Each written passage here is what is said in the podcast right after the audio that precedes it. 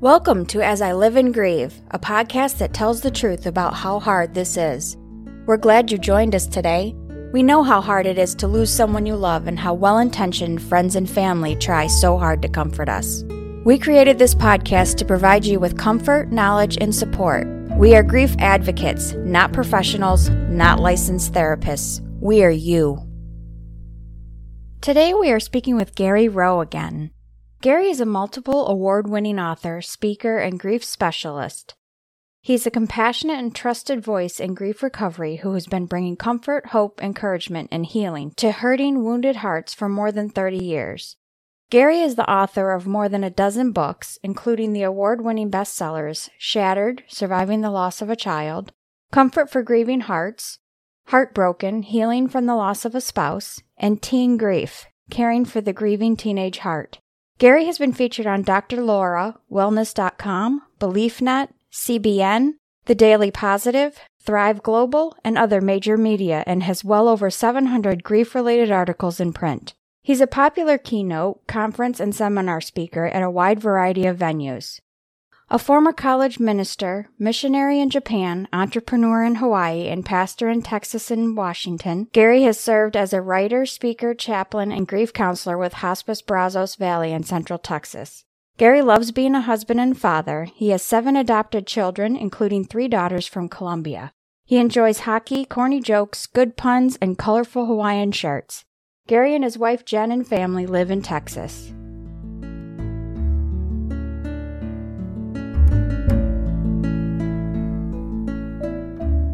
Good afternoon and welcome to As I Live and Grieve. Today, our guest is Gary Roe. Gary's been with us before, and we just love it when he comes back. Today, this is a particularly interesting topic, and it coincides with the release of his new book, The Grief Guidebook Common Questions, Compassionate Answers, Practical Suggestions. So, Gary, I'm just going to turn it over to you. Maybe you can give us a little snippet about your background again for those who may not have heard you before, and then just why this book and how is it set up? Anything you want us to know. All right, thank you, Kathy. You're well, welcome. that's a that's a wide open door, it's really wide for me to walk through. there are there are few people I would offer that to. Uh, well, I'm going to do my best. I won't use any puns or bad jokes or any anything. well, people ask me all the time, in fact, I I recently moved about a month ago, and you know, when people meet you for the first time, you know what they're going to ask. Yeah, what do you do? What do you do? Mm. and the first, I hadn't really thought through that, you know, this time. And after the first couple of days, I backed up and I thought through it. And so now my answer is, you know, my job is not really a job, it's a calling. And it's the most amazing calling that I get to enter people's lives at some of the most vulnerable times in their life and walk with them through the grief of the loss of a loved one. Now that gets varied reactions when I when I do that. I'm sure. automatically, uh, if they don't know me at all, the next question is, how did you get into that? Right? right. How how did that happen? And so, just putting this as briefly as I can, I, I really came from a background of loss. It began with, with sexual abuse in early childhood, a loss of a sense of innocence, a loss of a sense of a lot of things, actually, a loss of a sense of family, or at least functional family. Mm-hmm. Both my grandfathers died before I ever really knew who they were. One grandmother never knew who I was because of dementia. Uh, we lost a number of other family members before before I got to the age of ten. Uh, my parents' marriage was not good. It was very volatile.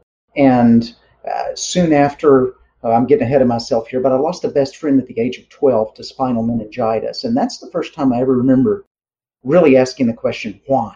You know, what, why? Why, why him? Why now? Why this? Right. Soon after that, my parents separated and divorced. That was another loss. Coming right after that was the loss of my childhood home because I went with my mom by default and she sold that house. And then my mom she had really been drifting into mental illness for a number of years, but none of us knew that. So uh, she had a mental breakdown. I bounced over and lived with my dad for a while.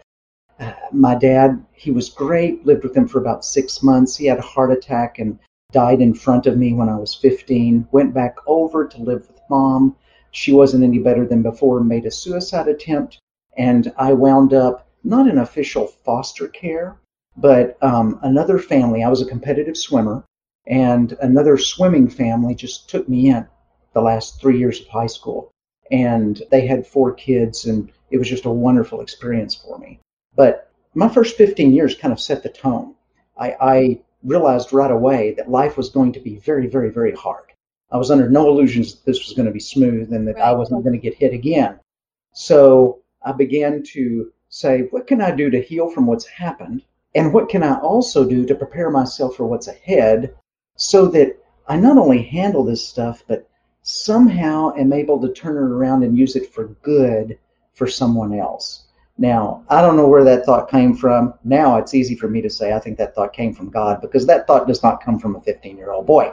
Right. Anyway, I wish I could say my losses stopped there, but they did not. Um, many, many losses since, some of them so heavy as to be debilitating, uh, right up to the fact that my older brother, my, my only sibling, died two weeks ago. So, right up to the present moment, uh, my life has been really a journey of grief. It is. It's kind of one grief wilderness after another with patches of green pasture in between. Right. Maybe. Right. And most of my adult life has been spent helping hurting people heal and grow. Uh, I was a college minister for a while, a missionary in Japan, a pastor for 20 plus years, was in hospice for a dozen years. And, and now I just, uh, for lack of a better term, I, I run my own grief ministry which involves grief coaching. It involves writing books. That's the big, biggest part of it. Right. And the second part would be speaking and then grief coaching on a limited basis. So that's kind of my heartbeat because the world is not kind to grieving hearts. And almost every issue we face in life is the result of a loss of some kind, even if, even if it's not the death, the physical death right. right. of, of, of a loved one. And so I have this weird simplistic idea that if we could learn to grieve a little better, whatever loss there is, if we could learn to do that in a way that's loving toward ourselves and loving toward other people, mm-hmm. wow, things could really be different for us, but potentially really different for the people we're around, we're around too, as we kind of live that out before them. So, having said all that, this new book, the Grief Guidebook, most of my books are kind of written as conversations between, you know, someone who is grieving and myself, right. along with some affirmations and maybe some suggestions, uh, practical suggestions. And this book is kind of laid out in that format. But the difference is, I woke up one day and realized I wonder how many questions over the last 35 plus years I have been asked about the grief process. And so I just started writing questions, you know, kind of writing every question that I could remember. Of course, you can't remember them all, but anyway, right, right. It, it, this legal pad, three, four, five pages. And then I noticed, hmm, a lot of these questions are similar. You know, you can kind of, they're not the same question, but you can kind of group them together. So I began grouping some together. And then I thought, hmm, what if I wrote a kind of guidebook for the grief process that covered the major common questions that I have heard from almost every grieving person, you know, in some shape, form, or fashion. So I know it's a random number, but it got whittled down to 71 questions. so, so there's 71 questions that I deal with in the book. And then to kind of help people further, I break those down into categories of this question is mainly about emotions. This question is mainly about the physical aspects of grief, physical symptoms that we're having. Right. Uh, these these are mainly about the mental aspects or the spiritual aspects or our relationships and how wonky those can go while we're in the grieving process. Or the question is about the future mm-hmm. somehow. So I arrange the questions like that, and each chapter begins with the question and begins with the grieving heart kind of expounding on that question right. a little bit. And then me having a conversation with the grieving heart, talking back to them about that question. And then it, the chapter ends with an affirmation about that issue and also just some practical suggestions for how to handle that issue. And the different, I guess, this book being different from my others in the sense that most books you read from beginning to end, mm-hmm. right? You start at the beginning and you just go all the way through. Mm-hmm. Uh, the grief guidebook certainly can be read that way, and it's very comprehensive. I think that's that's one word that reviewers are using is comprehensive. You know, it mm-hmm. covers a lot of stuff. It is. And so, you know, if someone is a counselor or a social worker or a grief group facilitator and they know their own grief, but they want a broader, comprehensive view of grief, this would be a great book for them. Plus, they can just, then they know how to deal with questions that are, that are coming out, them, or at least how I dealt with the question. Mm-hmm. And for the reader, it, it's designed so that if they wanted to, they could go to whatever question they feel like they're dealing most with that day. Or maybe they go out and have coffee with somebody and they find their find four questions in the book that they dealt with during that one conversation. Right. So it's designed to be intensely practical. Um, it's also designed to, as much as possible, meet people where they are in their grief. And, and as I say, kind of normalize that grief because we all feel weird. We wonder if anybody else has ever felt this. Has anybody else ever thought this? you know, I feel so alone here. And there's part of us, there's a part of our hearts that really wants to grieve and grieve well. And that part can lead us to wanting to be alone, actually, yep. you know, to yes. kind of rest in that a little bit. And that's just fine as long as we don't stay there. But anyway, that's kind of what the book is about. Well, I think of the many, and I certainly haven't read all, but of the many books that I have leafed through, looked at that are about grief, I have to say this one has immediately jumped to the top of my list. Mm. And I certainly haven't covered it all. But lest our listeners just think, okay, so it's a question and then it's an answer and then it's an affirmation. It's not. The words that Gary uses have a very tender, compassionate tone Yet at the same time, the questions have those words that we all have in our hearts and on our minds, those words that that really just make us want to sit there and cry. For example, I have to. I wasn't going to do this till later, but I have to. For example, this is chapter 24. What happened to my focus and concentration? Mm. And it starts out My thoughts are scattered.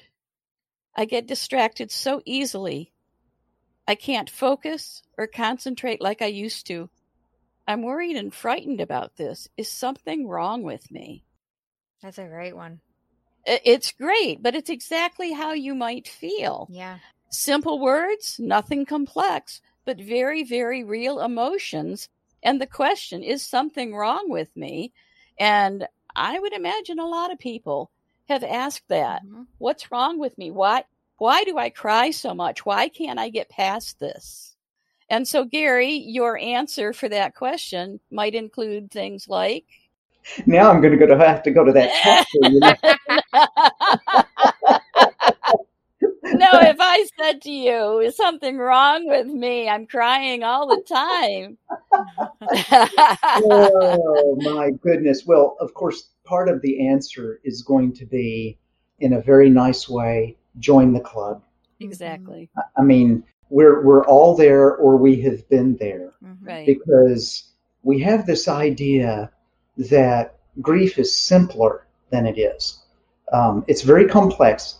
It's also very simple. You do, you can deal with it very simply just by finding healthy ways to express it over time with other people and alone.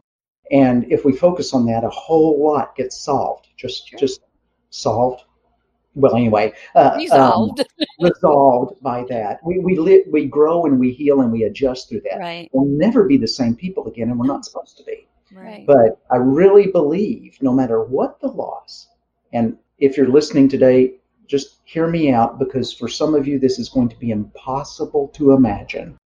But I really believe that no matter what the loss, every grieving heart can heal. We don't go back to who we were, but we can heal, we can adjust, we can recover, we can grow, and we can actually live with more meaning and purpose than ever before. Part of that being figuring out ways to live a legacy that is honoring to our loved one and to live in a way that honors them. So, having said all that, boy, I went down a rabbit trail there. Sorry about that. no, that's okay. That's you know, okay. I I wish you know there's I wish I had a count of how many times someone has said to me something like, "I feel crazy. Am I crazy?" I feel like early onset dementia because I can't remember anything. Right. And we don't realize that grief just doesn't have emotional impact it has mental impact it it, it, shrinks all of our abilities because grief is taking up more space now so there's just not a, enough of us left there's not enough of our brains left there's not enough of our bodies left sometimes and so mm-hmm. there's illnesses or fatigue or exhaustion and all of these things as we all know work together mm-hmm. to produce this ball of i am so not at my best right now. Right. And I am limited, therefore, in my ability to focus and concentrate, which can be scary, not just from a health standpoint, but if you've got a job that really demands right. intense focus and concentration. Absolutely. And especially if perchance other people's livelihoods depend on your performance, or other people's lives right. depend on your performance. And so just knowing, I mean, the first step in the battle is just knowing, okay, this is common in grief. Mm-hmm. Okay. Other people experience this too. A lot of other people. In fact, so many people experience it, it wound up as a question in this book. I was just going to say that. You know, so many people have experienced it that it's in your book. Mm-hmm. This is also a book that you don't have to think about, all right, I haven't finished it yet. You hmm. can set it aside really and not look at it for weeks. You can just, before going to bed at one night, you can open it and flip to chapter 54. Why doesn't anyone talk about them? I'm frustrated and angry. No one mentions my loved one. No one even speaks their name. It's like they never even existed. Mm. Why doesn't anyone talk about them? And I know that many people don't talk about them because they think if they bring it up, it's going to make you feel sad. Right.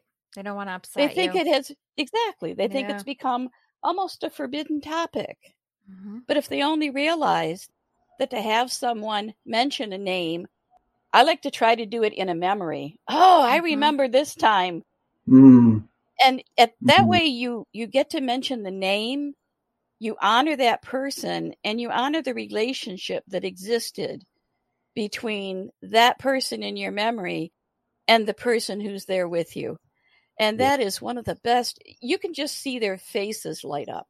Yeah, and it, it makes that. them smile. And, and it, it could be a memory that maybe they haven't thought about in a long time, or exactly. sometimes it might have been something that they didn't even realize happened and they'll exactly. go, oh, you know, and it just brings a little bit of light back yep. into their life.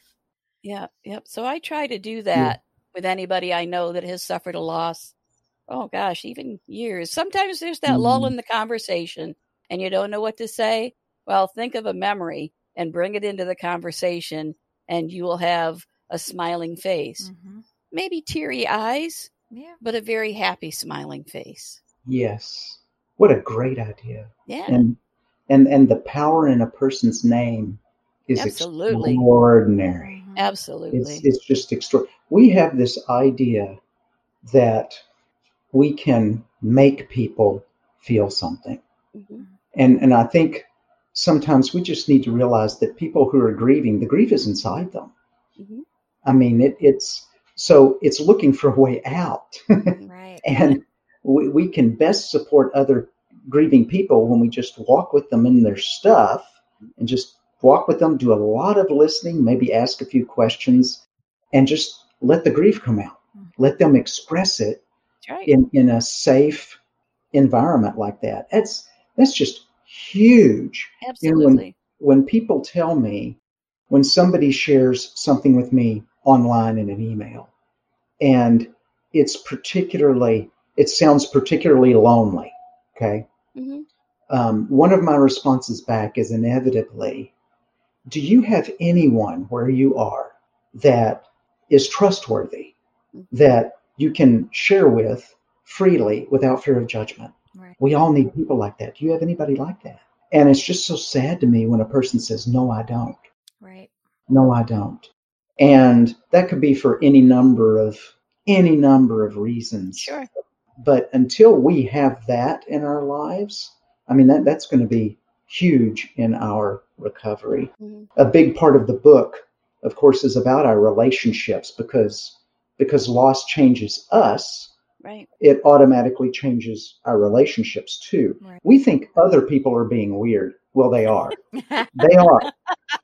they are. But they think we're being weird Right. yeah. because we're changing Right. and they can they sense that and this is why i think if we if gosh if everybody sometimes i think we need a big grief awareness training and everybody on the planet is required to attend Yeah. And they actually listened because people are so uncomfortable around emotions and Mhm. around somebody who's grieving right. that they will just do anything, will do anything to avoid pain, another person's pain, our pain, when in reality, that's when we need each other the most. Right. Absolutely. To just walk through that together. Mhm. Absolutely. We have um, talked a few times in our podcast about how generations ago, Mm. when someone in your family died, first of all, the, the family themselves prepared the body for viewing. Mm. The body was Mhm. set in a coffin in your parlor or somewhere in your house. Your house was draped with bunting, and the color of the bunting would vary depending on whether it was a parent, a child, a sibling, a, a grandparent, or something like that. The bunting would be different colors. The family wore certain clothing or armbands for, for most of the men, and they wore it for a period of time. So it was obvious to everyone in the community that this person or this family was grieving a loss. Well, I think, I think, my opinion only, with the advent of funeral directors and the practice being moving Mm. things to a funeral home, that there was, you know, the bunting disappeared and the traditional clothing finally disappeared and everything got centralized to the funeral home. So now we don't know when someone's grieving. It's I almost some days want to wear a t-shirt when I go to Walmart that says I'm grieving. How about you? Um, or something like that, just to start a conversation. That if you knew who was grieving, it would be so natural at times to reach out to them, to just say, Oh, tell me, tell me about the person you lost, or whatever. And it might make conversation a little bit easier again. So we can't have hmm. international grief awareness training mandated. I mean, we could we couldn't even get a virus mandated, a vaccination mandated, right? But but but and not to make light of it, but if there was only a way to know who was grieving, hmm I really think conversation might be a little easier. But instead it's been stuffed.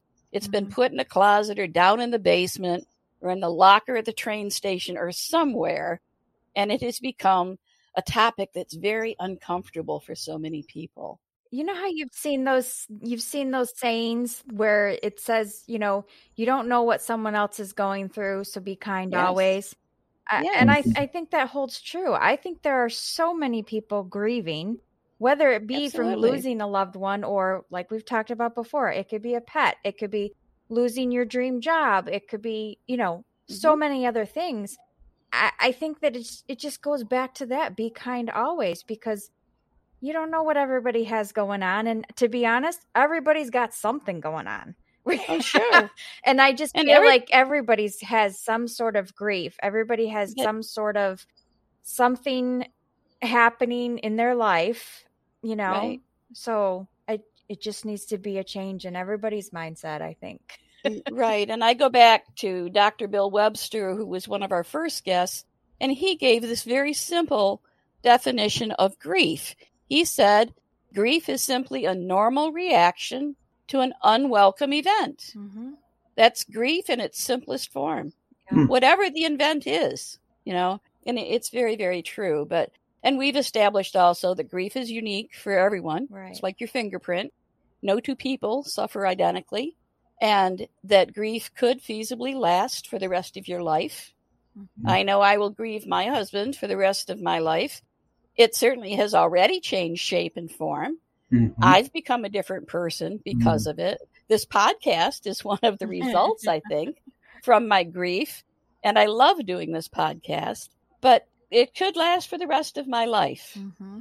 But you learn to continue. You kind of, I called it redefining myself after Mm. his death. I had to find out who I was again because pretty much during his illness, I had given up everything I had. Right. I had given up all of my hobbies. I had given up any extra time, any extracurricular activities, so to speak. I, I didn't read anymore. I never watched TV. I didn't do anything except Mm. take care of him.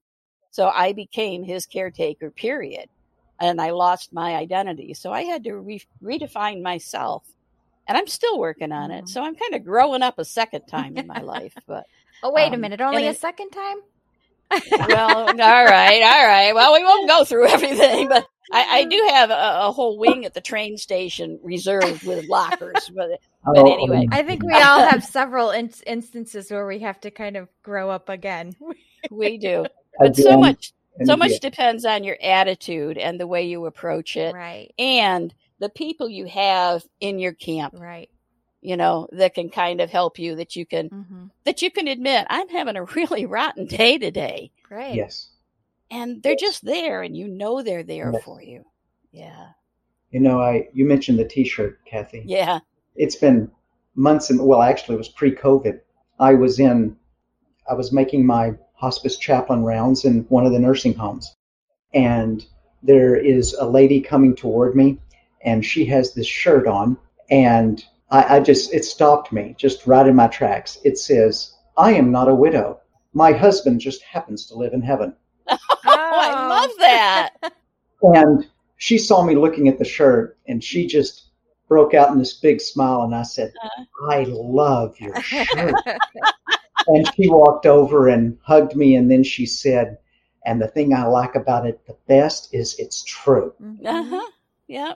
And we could say technically, well, technically, yes, she is a widow, but we all know what she meant by that. Absolutely. And that is, you don't stop being married No. No. when that happens. No. And uh, anyway, but I, she was I love that. I, I thought I loved it because she was letting people know Right. Yes. right? in her own way, and she was sharing Yeah. about her husband Right. at the same time. That's that's really nice. It was good. Yeah. Yeah, I, I like Yeah. that. So, Gary, we've rambled a lit a little bit. It's all been on the topic of grief and healing and and everything. Your book just came out, and I mean, I think mine. I could still smell the ink on the pages, which, which I love. I love, but you know, I, I strongly encourage people to uh, get a grab a copy and just sit with it and let it resonate. It it's so so good. You have something else coming down the pipe. you were so funny. I'm One- always asking. One, one, one last thing. I really wrote this, and you know this, Kat, just from looking. It's really a reference manual Yes. Mm-hmm. in, in, in many ways. You can read it through, but we all know about grief. It comes, it go, well, it stays, but it does this. Right. And the frustrating thing is, we deal with the same questions over and over and over and over. Absolutely. Right. So to not be shy about going right back to the same chapter and not saying, "Well, I read that already," because I guarantee you, you will get something totally Oh, different. the second definitely. Definitely. It just happens. Even a year, Yeah. yeah. a year or two down the road. I mean, read it again, and you you can probably even reflect on the difference in your life. Yes. You know, Yes. at the time. and be encouraged. right. Yes. Yes. Right. Yeah. Yes. That wow, I'm I'm not as quite as much of a mess right now as I thought I was. Exactly. It it just it can't help but make you feel a little bit better. Yes. Well, for one thing, it starts you thinking, which generally will distract you from what was perseverating in your mind. Mhm. It'll start you thinking in a different view, which is always a good thing when you're grieving to have something you can think about and, and let it go through your mind. Mm-hmm. I really think anyone who facilitates a bereavement group should have a copy of this book mm-hmm. and keep it handy.